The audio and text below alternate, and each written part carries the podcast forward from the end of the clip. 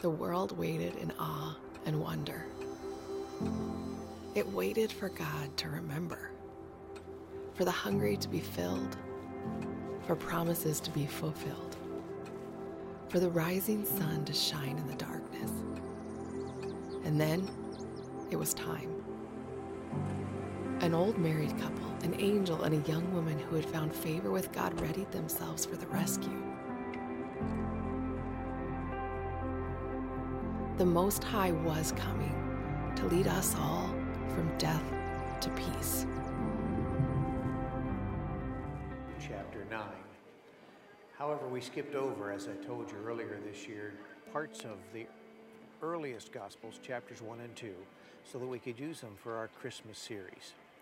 Today I'm standing on a Sunday, actually, here in Nazareth, where supposedly Mary was here in her bedroom uh, just at the level below me and behind me, uh, where an angel appeared to her and told her that she would be the mother of the Christ child. Today we begin a sermon series that will take us through those earlier chapters, at least through chapter 1, and we'll talk about the birth of Christ and the announcement of that birth and the birth of John the Baptist. We're going to look at two songs, the Song of Mary and the Song of Zechariah.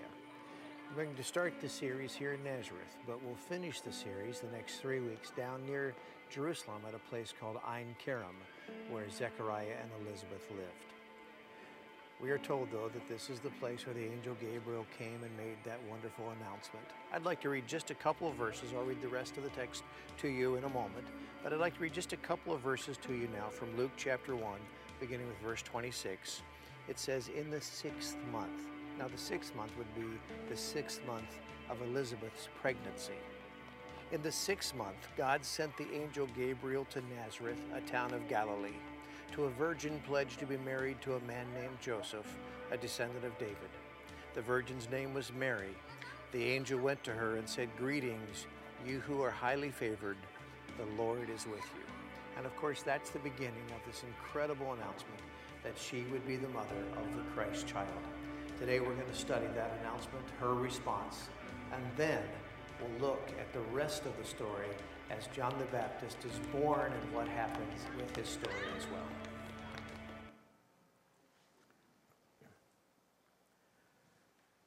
We are going to do something a little different for our Christmas series. Sam already mentioned that at the beginning, Jason over in the FLC, but uh, we're, we're going to do a prequel. I, I, know some of the movie series have done the same with the prequel. Uh, we're going to do one that was long before any of the movies, right? This is, this is God's prequel. What we do with Christmas series usually is we go right to Luke 2 and we study that famous story that many of us can quote portions of it at least. But there is a story that precedes it. In fact, four stories we're going to read that precede it that some of us don't know at all. Some people shared with me that last night they didn't know some of this, these stories. And uh, some of us know very little when, it, when you compare it to the Christmas story. So we're going to go back and do something, like I said, just a bit different. Next year we'll get to the actual Christmas story. We are working our way in a two and a half year study through the Gospel of Luke. But I'm saved. I've saved these two portions the end of chapter 1, the beginning of chapter 2 for our two Christmas seasons. Today we're going to start a story about Mary and the angel Gabriel that, again, you may know, but I want to take it apart for you today. I want to show it to you. I must have read it, it would not be exaggerating to say dozens of times this week. And as I read it, I kept seeing things that just amazed me, and I hope they will you today. I, I hope that this whole season is all in wonder. I had several people tell me over the last few weeks that, you know, that series in transition as we're getting ready to head to Jerusalem, it was pretty um, in your face. And I, I hope that when we come to church, we'll be challenged and, and stretched. I mean, that's a good thing, but, but maybe not every week. I don't want you crawling out of the sanctuary, kind of beaten up after services. And so, you know, this, this series is hopefully, again, a little bit challenging, but but more the sense that you'll just see the awe and wonder of God and the Christmas story. Now, if you have your Bibles, will you turn with me to Luke chapter 1? We're going to start reading with verse 26 in a moment. Before we do that, I want to share with you two things that I'd like to emphasize in this series. Number one is simply every part of the Christmas story is filled with awe and wonder. I know you think about the shepherds in the fields keeping watch over their flock by night and the angels appearing to them in the heavens. Or you think about the star that led the wise men and you go, wow, that's all in wonder. But, but there's a lot more all in wonder that precedes that, and I want you to see that. Secondly, the Christmas story is a reminder of God's perfect plan, fulfilled in the lives of faithful, not perfect, but faithful people. And it reminds me how God uses us. And if we are faithful, we don't have to be perfect. But if we're faithful to Him and follow Him, He can use us in amazing ways. And we'll see that today in the life of a young lady whose name is Mary. I'd like to read the entire story to you. Follow along as I read. If you have your Bibles or your sermon notes, it's also on the screen. In the sixth month of Elizabeth's pregnancy, God sent the angel Gabriel to Nazareth, a town in Galilee, to a virgin pledged to be married to a man named Joseph, a descendant of David. The virgin's name was Mara in Hebrew, or Mary, as we say it. The angel went to her and said, Greetings, you who are highly favored, the Lord is with you. Mary was greatly troubled, terrified at his words, and wondered what kind of greeting this might be. But the angel said to her, Do not be afraid, Mary. You have found favor with God. You will conceive and give birth to a son, and you are to call him Yeshua. That was his name that she called him, that everybody who knew him called him. Later, we it was translated into Greek, and we came up with Jesus. And, and so either is right, but in this case, she, the angel would have said Yeshua. He will be great and will be called the Son of the Most High. The Lord God will give him the throne of his father David. He will reign over Jacob's descendants. Jacob's descendants simply means Israel. He will reign over Israel forever. His kingdom will never end. How will this be? Mary asked the angel, since I am a virgin. The angel answered, The Holy Spirit will come upon you. The power of the Most High will overshadow you, so that the Holy One born to you will be called the Son of God. Even Elizabeth, your relative, is going to have a child in her old age. And, he, and she who was said to be unable to conceive is in her sixth month. For the word, for no word from God will ever fail. I am the Lord's servant, Mary answered. May your word to me be fulfilled. Then the angel left her. Now, I want to show you, first of all, the context of the story because without that, I don't think it means as much. And then I want to focus on the conversation between an angel and this young lady by the name of Mary. The context. Back on February the 15th of this year, 2015, I preached to you the story of a guy by the name of Zechariah going into the temple and when he got into the temple, by the way, the only time in his life as a priest he would probably ever have the chance to light the incense. And every day somebody goes in, but you only get the chance once in a lifetime. And his once in a lifetime experience turned out to be one where he met an angel, an angel standing there. The guy's name was Gabriel. The angel was standing there and spoke to Zechariah and said to Zechariah, You and your wife, past childbearing years, but you will have a son. Zechariah didn't believe it. And he asked a question, and he was made mute, unable to speak for nine months. We'll talk about that again in two weeks from today. Now, I know you remember that sermon, probably remember every point, maybe even have your notes with you from February. Right, yeah, yeah I, I don't remember it either. I had to go back and look at it and think about what I said because that's that day I said, This Christmas season, we're going to continue the story. And so today, we're picking it up at the next verse. Six months later is the next verse. Now, the time is six months after the story of Zechariah and the angel. Good old Zechariah hasn't said a word in six months. Ladies, would you like that? Nine months before the birth of Christ. Mary has not conceived. And traditionally, historians, scholars tell us probably around 4 BC. Some think around 6 BC, others around 2 BC, but I, I think kind of the weight of opinion lands around 4 BC. And, and for some of you, this is kind of puzzling because you can say, how did Jesus come before Jesus, before Christ? And that's because of an error in putting the calendars together, both in 600 AD and then during the time of the Middle Ages when the dates were miscalculated. So Jesus was actually born four years before Jesus, which doesn't make any sense to us, right? The context of the, of the place is simply the, the place is Nazareth in Galilee of Israel. Nazareth is the town, Galilee is the state, Israel is the country. Fort Wayne is the town, Indiana is the state, USA is the country. We understand that. Sometimes we don't understand that in other cultures. Israel is the country, here it is. Israel is small, so it only has three states. They're not even called states, but we'll call them that for our purposes. And the northernmost one is called the Galilee. That's this one right here. And right there in the Galilee is this town called Nazareth. And actually, in Hebrew, it's called Nazareth. Nazareth in Hebrew means a branch. A stick falls off a tree and you pick it up, you've got a Nazareth, a branch. Now, why would the name of the town mean anything to us? Well, because many believe that's very significant. You see, Isaiah said, A shoot will come up from the stump of Jesse, from his roots a branch will bear fruit. Now, the translators, even though the Hebrew has no capital letters, the translators, for our sake, capitalized the B in branch. Because they want you to know that that's not just any old branch, that is God Himself, that's Jesus. So, Jesus is the prophesied branch, Nazareth, who was born in Nazareth. Now, let me take it a step further. If you go to Israel today and someone asks you what your belief is, and you say, I'm a Christian, they'll say, Oh, a Notzri. Don't get offended. Notzri means one who belongs to the Nazareth. Notzri, Nazareth. So you are a Notzri of the Nazareth from Nazareth. You see, it's all connected. By the way, one more thing.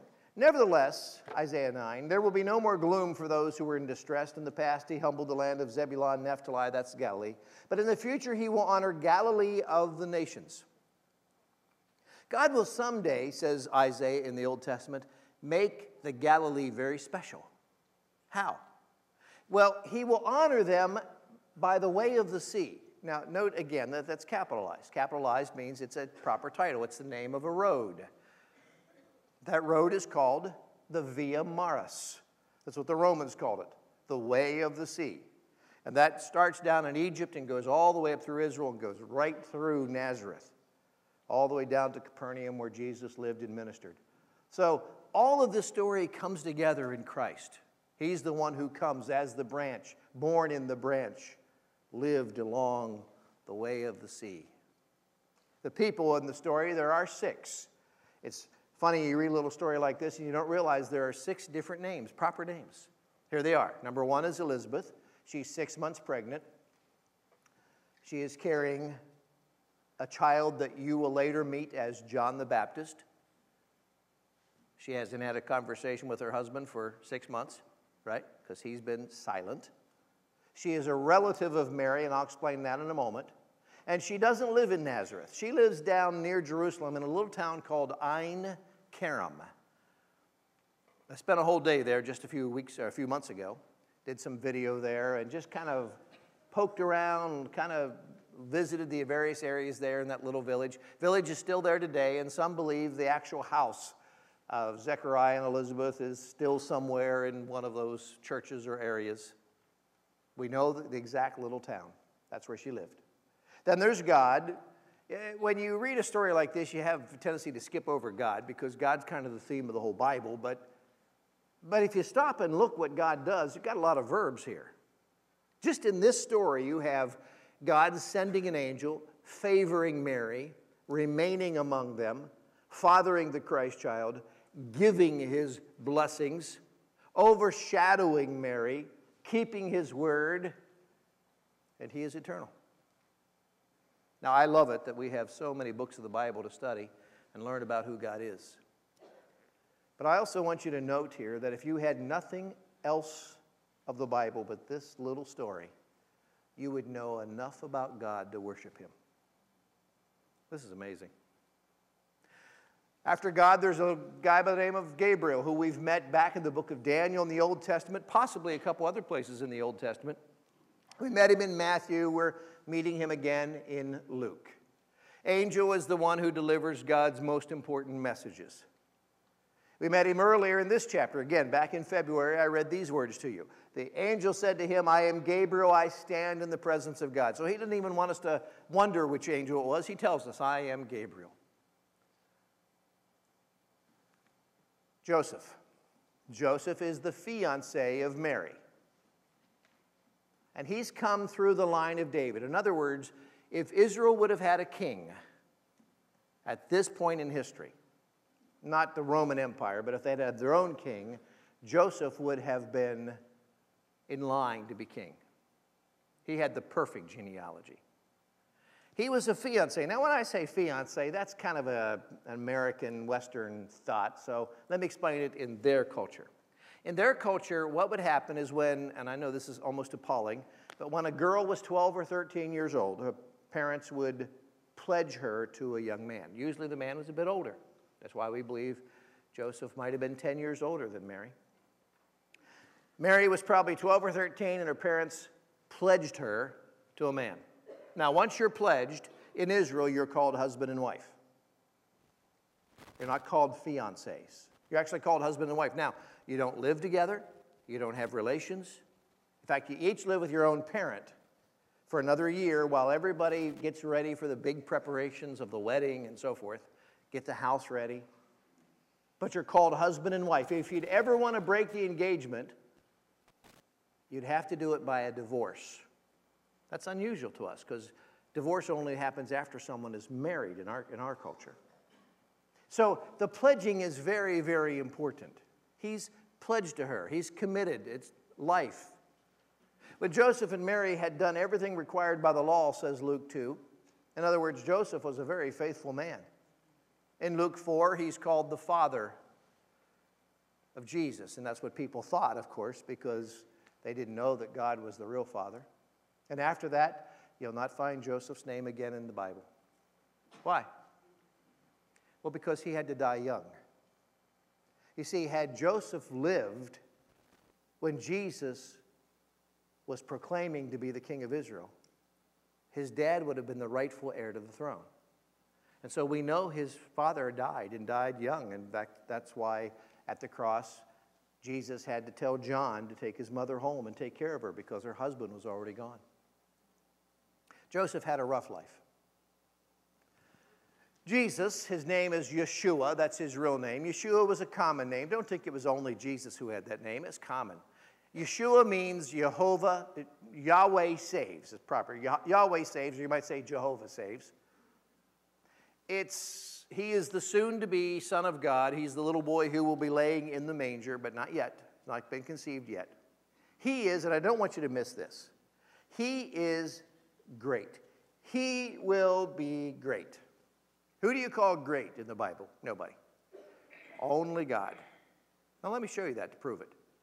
Back in the earlier part of Luke chapter 1, we learned about John the Baptist, and you see what it says right here at the bottom of the screen. He will be great in the sight of the Lord.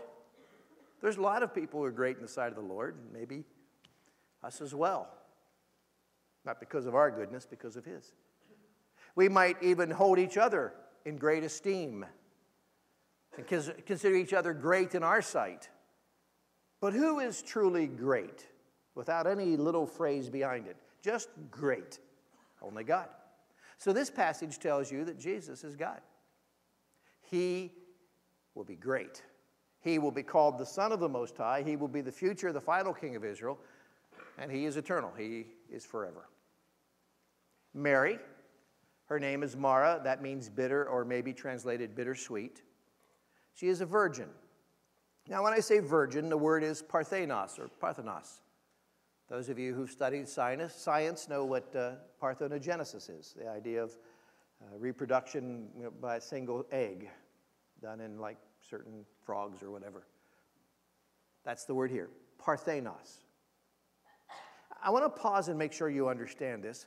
A year ago, we went out to lunch with some people from our church after, after church one Sunday, And we were waiting in line at a restaurant and waited quite a while. And there was a, another couple families around in front of us. And I talked to one gentleman a little bit, and then he began to talk to another friend of his.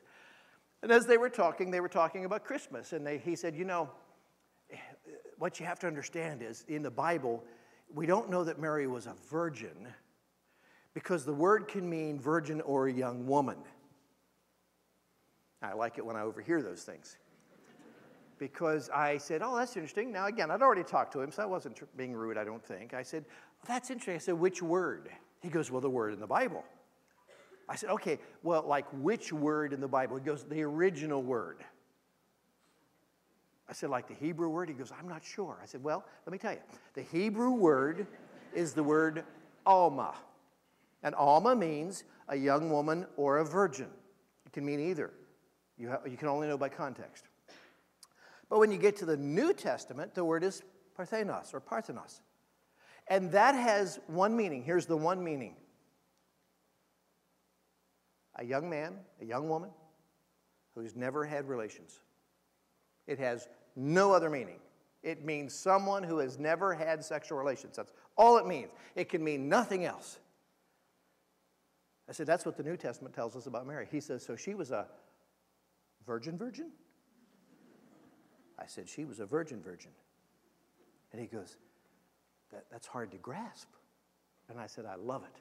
I love you hear you say that. He goes, Why? I said, Well, too many Christians heard that all their lives, and they go, Yeah, she was a virgin, like it, like it happens every day. It never happened in the history of the world. Even to now, it's never happened except this once. And when you read that she's a virgin, you ought to go, Wow, because that doesn't happen. But it did here. She was pledged to the man named Joseph. I already explained that. She was a relative of Elizabeth. We don't know which kind of relative. Unfortunately, years ago, the King James translated this word, syngenes, and they translated it as cousin. And so everybody's always said Elizabeth and Mary are cousins. Not true. We just don't know. In fact, probably not cousins, but some other relative. We also learn that her dad's name is Heli. We know she possibly has a sister whose name is Salome. We, we know nothing more about her. That's it. And there's so much we don't know. We don't know how old she was. We guess when she got married, she was somewhere between 14 and 16. Young ladies, don't get any ideas here. That was that culture. We don't know what time of day the angel came to her and spoke to her. We don't know where the meeting happened. I'll tell you, this is where we Americanize it so badly. I hear people say, I've heard the story that, you know, well, one night after Mary was getting ready for bed, she was standing near her walk in closet with all her clothes, and she went over to her desk where her iPad was laying, and the angel walked. You know, you almost hear it like it's, you know, a modern story. No, no, no. First of all, Mary had no bedroom. Nobody did in those days unless you were very, very wealthy. Everybody in the family slept, in the same room, one part of the house. That's all you had. So it didn't happen late at night by herself in her room. We do believe it happened indoors because of one phrase here that says that the angel came in unto her, which indicates indoors. That's, I mean, other than that, we don't know anything. All we know, it's a big surprise. So let me explain to you the conversation that takes place. It's three parts to the conversation. Number one, Gabriel starts with a greeting and a blessing. The greeting is greetings. Hello. How you doing? Hi. Hey. You pick. I, we don't know. He just said what you say. Hey. And then he says, the Lord be with you. Now, that's just a common blessing. At the end of every email I write, almost every email I write, I, I type the word blessings, Pastor Denny, because I, I just want to, I guess, offer blessings. I, I want to bless you. And that's simply what he did. Hey, blessings to you. That, that's all he says. And she is terrified greatly troubled. That would be translated terrified by him. And she wonders what kind of a greeting. Now, that simply means she knows he's an angel. And if you read the Old Testament, which is all she had, She'd go to, she'd go to uh, synagogue every Friday night and she heard the scriptures read. She knew when angels came to, to greet you, it usually wasn't good news. So she wonders, oh no. When you go to the doctor and you worry about what kind of results you're going to get back and you're worried that it could be bad news, that's her worry here. Oh no, what kind of greeting is this? And he says, oh, by the way, before I go on, I just want to give you a little quiz here. How do you think Mary knew that he was an angel? He hasn't introduced himself. He hasn't said, I'm an angel, I'm Gabriel. He just says, Hey, blessings. She's terrified. How does she know he's an angel? Now, I'll give you a minute to think about that, see if you can come up with the right answer.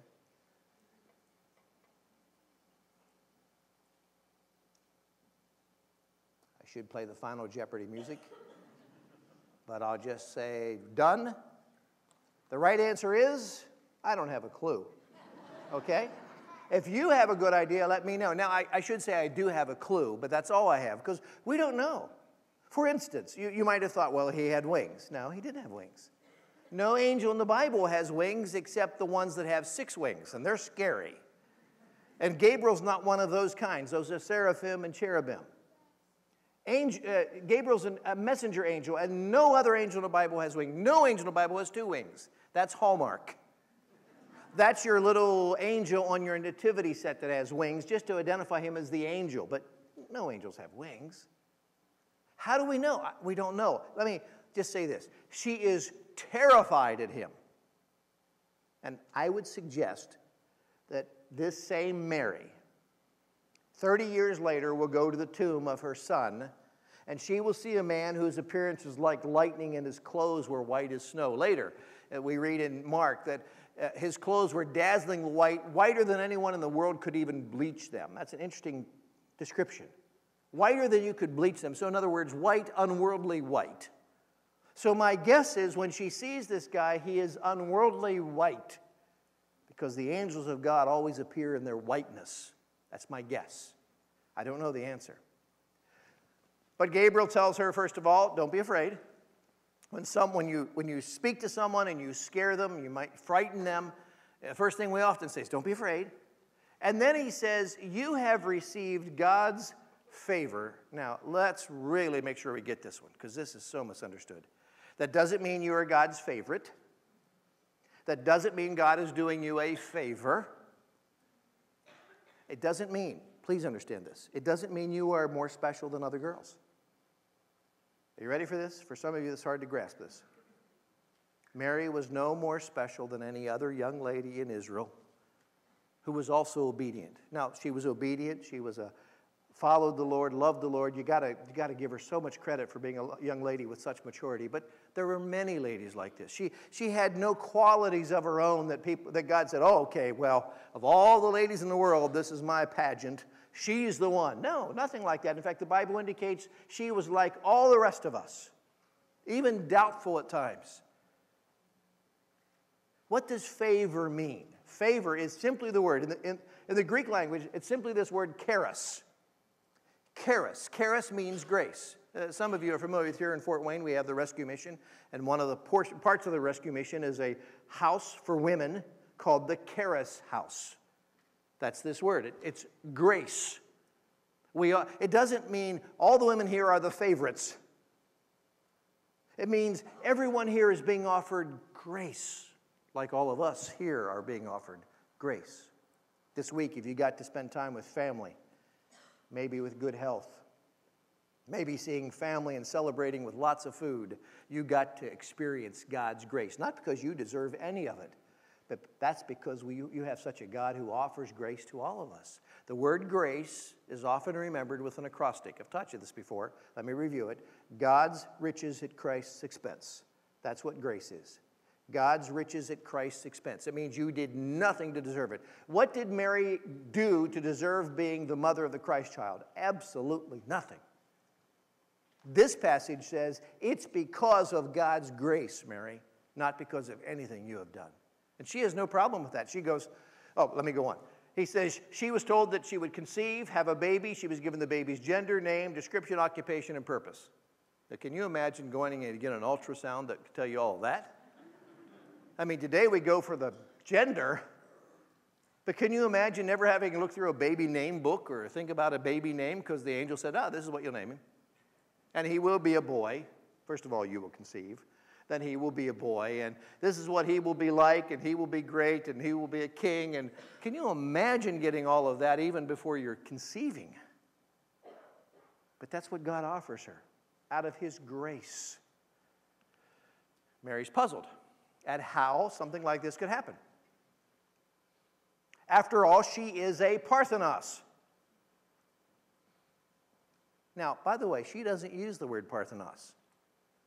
She uses a phrase that's even stronger. How could that be? Let me show you. I'll read it in the King James. Then said Mary unto the angel, How shall this be, seeing I know not a man? I have never been intimate with a man. I have never had relations with a man. Never in my life. Now, by the way, you might tell that to your friends or your parents, but you don't tell that to an angel unless you're pretty sure you're right. Right? Because the angel's been sent from God and he knows the right answer. And the angel never goes, I don't know about that. No, the angel doesn't question her, does. In fact, he affirms that. Was this girl a virgin virgin? Absolutely. That's the point of the story. It is awe and wonder. She's a virgin. By the way, one little thing that, that came to me this week as I was studying this is, you know, back in February, I, I, know you don't remember maybe the sermon, but you know the story. Zechariah asked the angel, How can this be? And Zechariah was struck dumb, unable to speak for nine months. How come Mary wasn't punished? She said, How can this be? Well, I think it involves motive of the heart. I mean, I think Zechariah was mocking, maybe, or, you know, asking in an in a inappropriate way, and Mary was just truly asking. I don't know that, I'm guessing. But here's what I really believe I believe our station in life has a lot to do with how God responds to us. And here's a guy by the name of Zechariah who is a priest. He's been a pastor all his life. He teaches the Bible. He knows the Bible. He tells people about God. He tells people to have faith in God. He preaches stories about the angels. And when an angel comes to him, he goes, Don't believe it. But a young lady who's 12 or 13 years of, of age who hasn't had much life experience, she's given a little more grace here. And so the angel is going to answer her question. How can this be? She says. And Gabriel explains how. Let me pause right there. How is, going, how is she going to get pregnant? This is the only place you'll find this in the Bible. 66 books of the Bible, you will not find a description like this anywhere else. How does a virgin get pregnant? He doesn't say to her, Yeah, you'd never understand it if I told you. No, he actually says, This is exactly how it will happen. Now, I still don't understand it, and you don't either, but let me read it to you. The Holy Spirit will come upon you, the power of the Most High will overshadow you, so that the Holy One to be born will be called the Son of God. Isn't it interesting that he, he, he answers her? He gives her the how. By the way, a couple things you should see here. You've got the Holy Spirit, You've got the power of the Most High, the Father, and you've got the Son. You've got the Trinity in that one verse, the triunity of God. That's powerful to see. I, I look at this and I realize that there's nothing here sexual, crude. You see, God doesn't have to deal with the ways that man deals. God just speaks and things happen. So his overshadowing of her was just his almighty power. He tells her how, then he gives her an illustration. He, she goes, How? I can't understand this. And so now he gives her an illustration. He goes, You know your relative Elizabeth? Well, she is way beyond the time that women can have babies. But she has, she's having a baby, her first. She's having a baby in her old age. So, Mary, if Elizabeth, if God can do this to Elizabeth, he can do this for you. Oh, and by the way, one more thing. He says that his word will never fail. He gives her a promise. If God says this, you can take it to the bank. It's not a 80% chance this will happen. This is a 100% chance. Mary goes, okay. Just that quickly. Mary accepts without any further hesitation, without any more questions. How many questions would you have asked? how long would you have waited? Would you have said to the angel, I might have said, because I'm, I'm, I like to think about things, I might have said, Can you get back to me in a week? Nothing like that. She, she goes, I am the Lord's servant, may your word be, to me be fulfilled. And then I like this little phrase. Luke wouldn't have had to include it. Then the angel left her. It's done. He doesn't have to stick around and make sure she's really there. No, he's gone. She is all the way with God. If that's what God wants for her. By the way, I don't know if you've ever sat around and thought in your life about what it would have been like to be Mary. I know we hold her up as a, a wonderful person, and she was. She was a godly woman. But I don't know if you ever thought about how hard her life is. You know, that wedding she was waiting to have with Joseph, where he would come and swoop her up and take her under the veil. His banner over me is love. Never happened. Once she's pregnant, that won't ever, she'll never have a wedding day. She'll never have a honeymoon, that seven day event that every other Jewish girl gets to have. She won't have relations with her husband after he marries her for a whole year. She will be ridiculed by the people in town. That's the girl who said, God got her pregnant. She'll hear that all her life. People will mock her. When she is not very old, her young husband will die because it has to happen. That's God's way. And then when her son is only 33 years old, he'll hang on a cross and his blood will drip out. And she'll stand there under it and watch him weeping.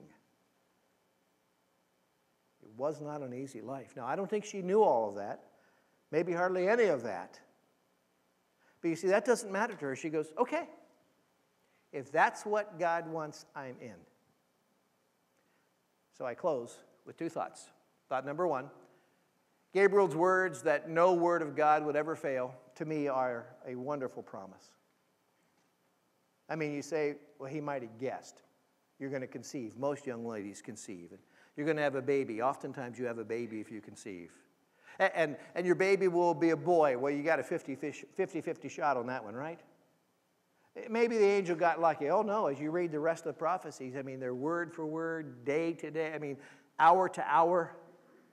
God hasn't missed on one thing, ever. And I just love the idea that no word of God ever fails. I love the scriptures because of that.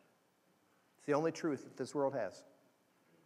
Secondly, Mary didn't have to think long about this incredible instant change in her life. And that is astounding to me. She thinks, what, seconds, moments? Her response says, Whatever God wants for me, that's what I want.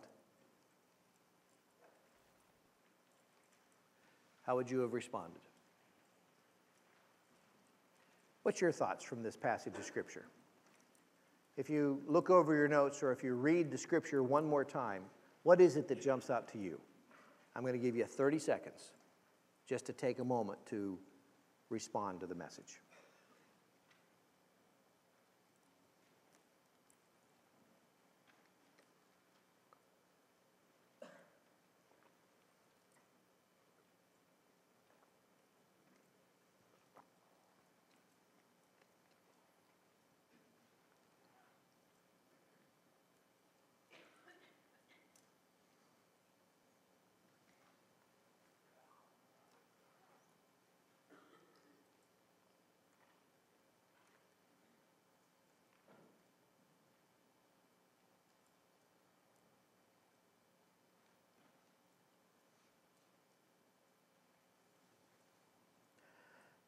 Our Father, I thank you for this story and for Mary's faithfulness. And I pray for myself and for these, my brothers and sisters in Christ, that when you call us, we would have the same kind of trust and faith,